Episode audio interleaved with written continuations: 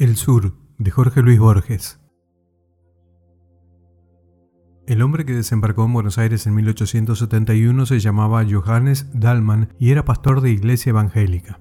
En 1939 uno de sus nietos, Juan Dalman, era secretario de una biblioteca municipal en la calle Córdoba y se sentía hondamente argentino. Su abuelo materno había sido aquel Francisco Flores, el 2 de infantería de línea, que murió en la frontera de Buenos Aires, lanceado por indios de Catriel. En la discordia de sus dos linajes, Juan Dalman, tal vez a impulso de la sangre germánica, eligió el de ese antepasado romántico o de muerte romántica. Un estuche con el daguerrotipo de un hombre inexpresivo y barbado, una vieja espada, la dicha y el coraje de ciertas músicas, el hábito de estrofas del Martín Fierro, los años, el desengaño y la soledad fomentaron ese criollismo algo voluntario pero nunca ostentoso. A costa de algunas privaciones, Dalman había logrado salvar el casco de una estancia en el sur que fue de los Flores. Una de las costumbres de su memoria era la imagen de los eucaliptus balsámicos y de la larga casa rosada que alguna vez fue carmesí. Las tareas y acaso la indolencia lo retenían en la ciudad. Verano tras verano se contentaba con la idea abstracta de posesión y con la certidumbre de que su casa estaba esperándolo, en un sitio preciso de la llanura. En los últimos días de febrero de 1939 algo le aconteció. Ciego a las culpas, el destino puede ser despiadado con las más mínimas distracciones. Dalman había conseguido esa tarde un ejemplar descabalado de las mil y una noche de Whale. Ávido de examinar ese hallazgo, no esperó que bajara el ascensor y subió con apuro las escaleras. Algo en la oscuridad le rozó la frente. Un murciélago, un pájaro. En la cara de la mujer que le abrió la puerta vio grabado el horror y la mano que se pasó por la frente salió roja de sangre. La arista de un batiente recién pintado que alguien olvidó cerrar le había hecho esa herida. Dalman logró dormir, pero a la madrugada estaba despierto y desde aquella hora el sabor de todas las cosas fue atroz. La fiebre lo gastó y las ilustraciones de las mil y una noches sirvieron para decorar pesadillas. Amigos y parientes lo visitaban y con exagerada sonrisa le repetían que lo hallaban muy bien. Dalman los oía con una especie de débil estupor y le maravillaba que no supieran que estaba en el infierno. Ocho días pasaron como ocho siglos. Una tarde, el médico habitual se presentó como un médico nuevo y lo condujeron a un sanatorio de la calle Ecuadoro porque era indispensable sacarle una radiografía. Dalman, en el coche de plaza que los llevó, pensó que en una habitación que no fuera la suya podría al fin dormir. Se sintió feliz y conversador. En cuanto llegó lo desvistieron, le raparon la cabeza, lo sujetaron con metales a una camilla, lo iluminaron hasta la ceguera y el vértigo, lo ocultaron y un hombre enmascarado le clavó una aguja en el brazo. Se despertó con náuseas, vendado, en una celda que tenía algo de pozo y en los días y noches que siguieron a la operación pudo entender que apenas había estado hasta entonces en un arrabal del infierno. El hielo no dejaba en su boca el menor rastro de frescura. En esos días Dalman minuciosamente se odió, odió su identidad, sus necesidades corporales, su humillación, la barba que le erizaba la cara. Sufrió con estoicismo las curaciones que eran muy dolorosas, pero cuando el cirujano le dijo que había estado a punto de morir de una septicemia, Dalman se echó a llorar, condolido de su destino. Las miserias físicas y la incesante previsión de las malas noches no le habían dejado pensar en algo tan abstracto como la muerte. Al otro día, el cirujano le dijo que estaba reponiéndose y que muy pronto podría ir a convalecer a la estancia. Increíblemente, el día prometido llegó. A la realidad le gustan las simetrías y los leves anacronismos. Dalman había llegado al sanatorio en un coche de plaza y ahora un coche de plaza lo llevaba a Constitución. La primera frescura del otoño, después de la opresión del verano, era como un símbolo natural de su destino rescatado de la muerte y la fiebre. La ciudad, a las 7 de la mañana, no había perdido ese aire de casa vieja que le infunde la noche. Las calles eran como largos aguanes, las plazas como patios. Dalman la reconocía con felicidad y con un principio de vértigo. Unos segundos antes de que las registraran sus ojos, recordaba las esquinas, las carteleras, las modestas diferencias de Buenos Aires. En la luz amarilla del nuevo día todas las cosas regresaban a él. Nadie ignora que el sur empieza del otro lado de Rivadavia. Dalman solía repetir que ello no es una convención y que quien atraviesa esa calle entra en un mundo más antiguo y más firme. Desde el coche buscaba entre la nueva edificación la ventana de rejas, el llamador, el arco de la puerta, el zaguán, el íntimo patio. En el hall de la estación advirtió que faltaban 30 minutos. Recordó bruscamente que en un café de la calle Brasil, a pocos metros de la casa de Irigoyen, había un enorme gato que se dejaba acariciar por la gente como una divinidad desdeñosa. Entró. Ahí estaba el gato, dormido. Pidió una taza de café, la endulzó lentamente, la probó, ese placer le había sido vedado en la clínica, y pensó, mientras alisaba el negro pelaje, que aquel contacto era ilusorio y que estaban como separados por un cristal, porque el hombre vive en el tiempo, en la sucesión, y el mágico animal en la actualidad, en la eternidad del instante. A lo largo del penúltimo andén, el tren esperaba. Dalman recorrió los vagones y dio con uno casi vacío. Acomodó en la red la valija. Cuando los coches arrancaron, la abrió y sacó, tras alguna vacilación, el primer tomo de las mil y una noches. Viajar con este libro tan vinculado a la historia de su desdicha era una afirmación de que esa desdicha había sido anulada y un desafío alegre y secreto a las frustradas fuerzas del mal.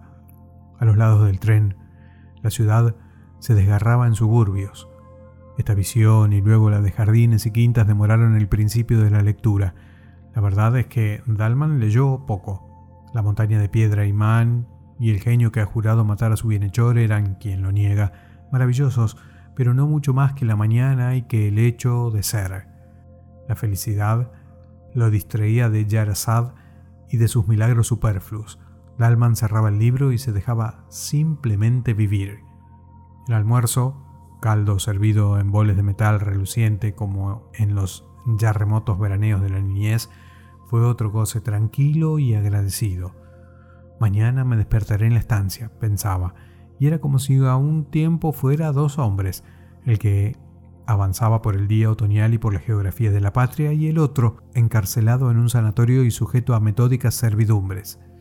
Vio casas de ladrillo sin revocar, esquinadas y largas, infinitamente mirando pasar los trenes.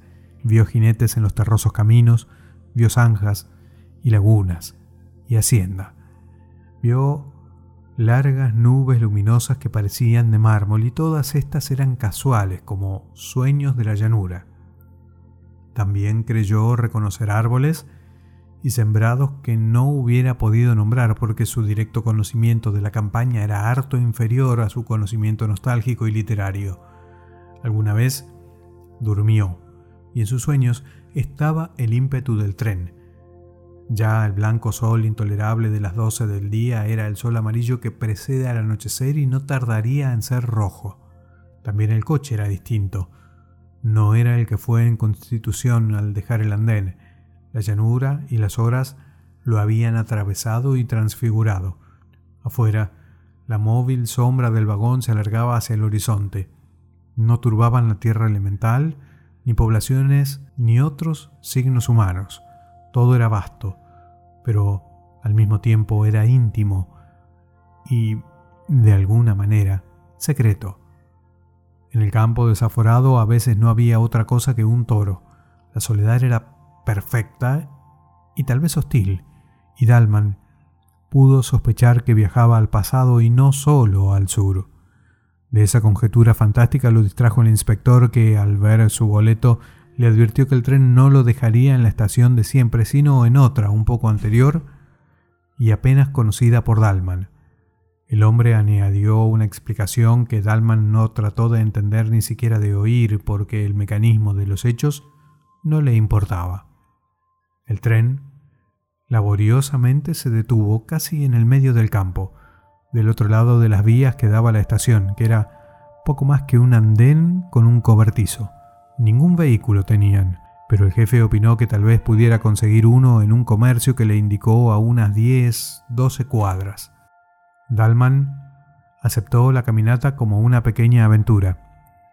Ya se había hundido el sol, pero un esplendor final exaltaba la viva y silenciosa llanura antes de que la borrara la noche. Menos para no fatigarse que para hacer durar esas cosas, Dalman caminaba despacio, aspirando con grave felicidad el olor del trébol. El almacén alguna vez había sido punzó, pero los años habían mitigado para su bien ese color violento.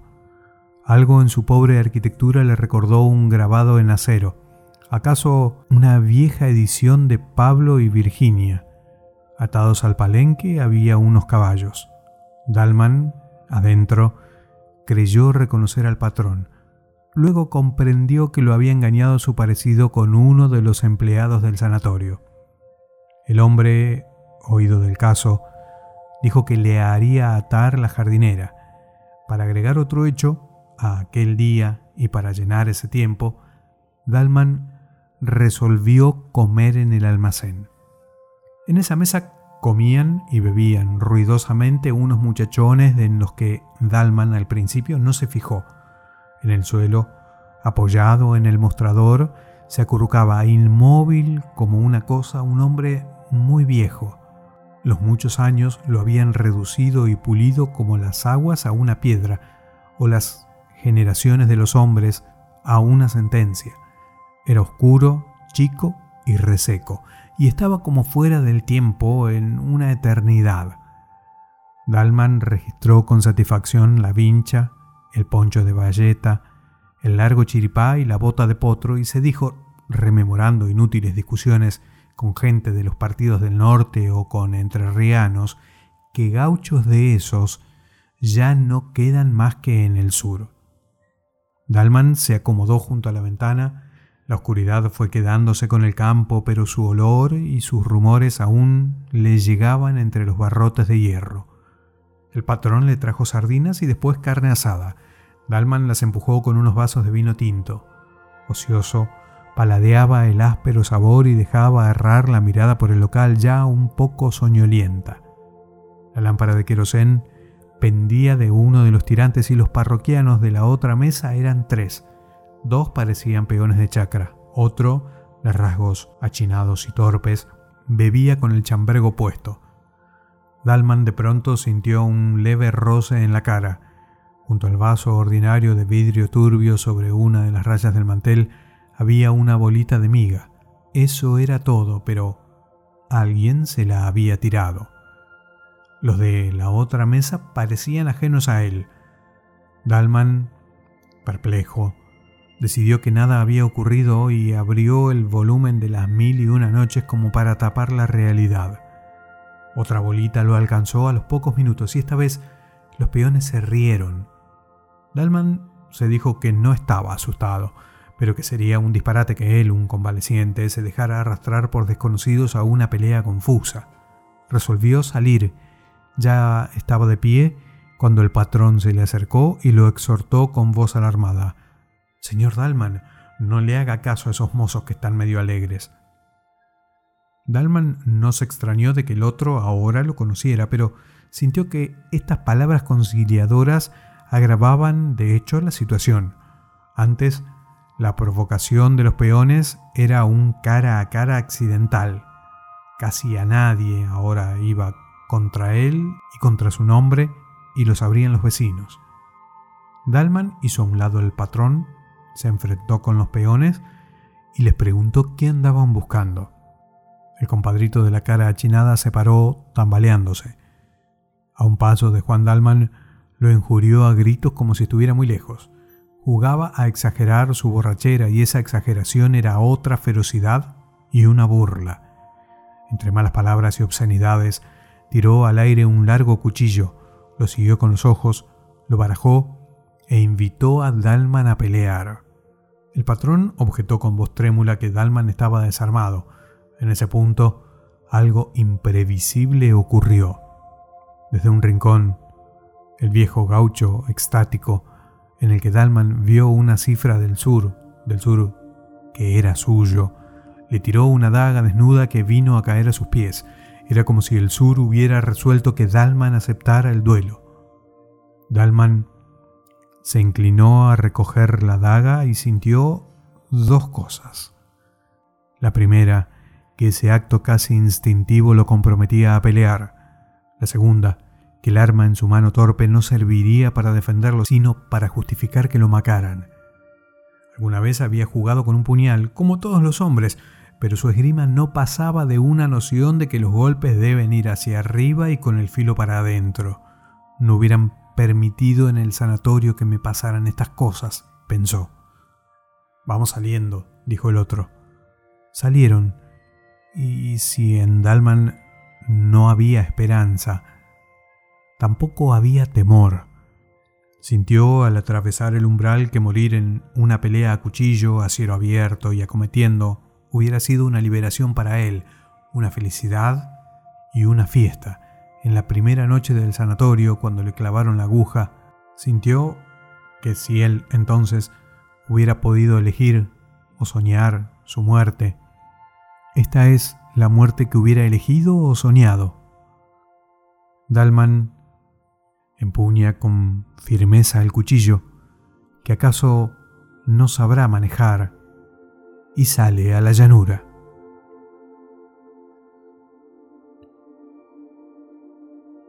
Publicado en el libro Ficciones en el año 1944 de Jorge Luis Borges, El Sur.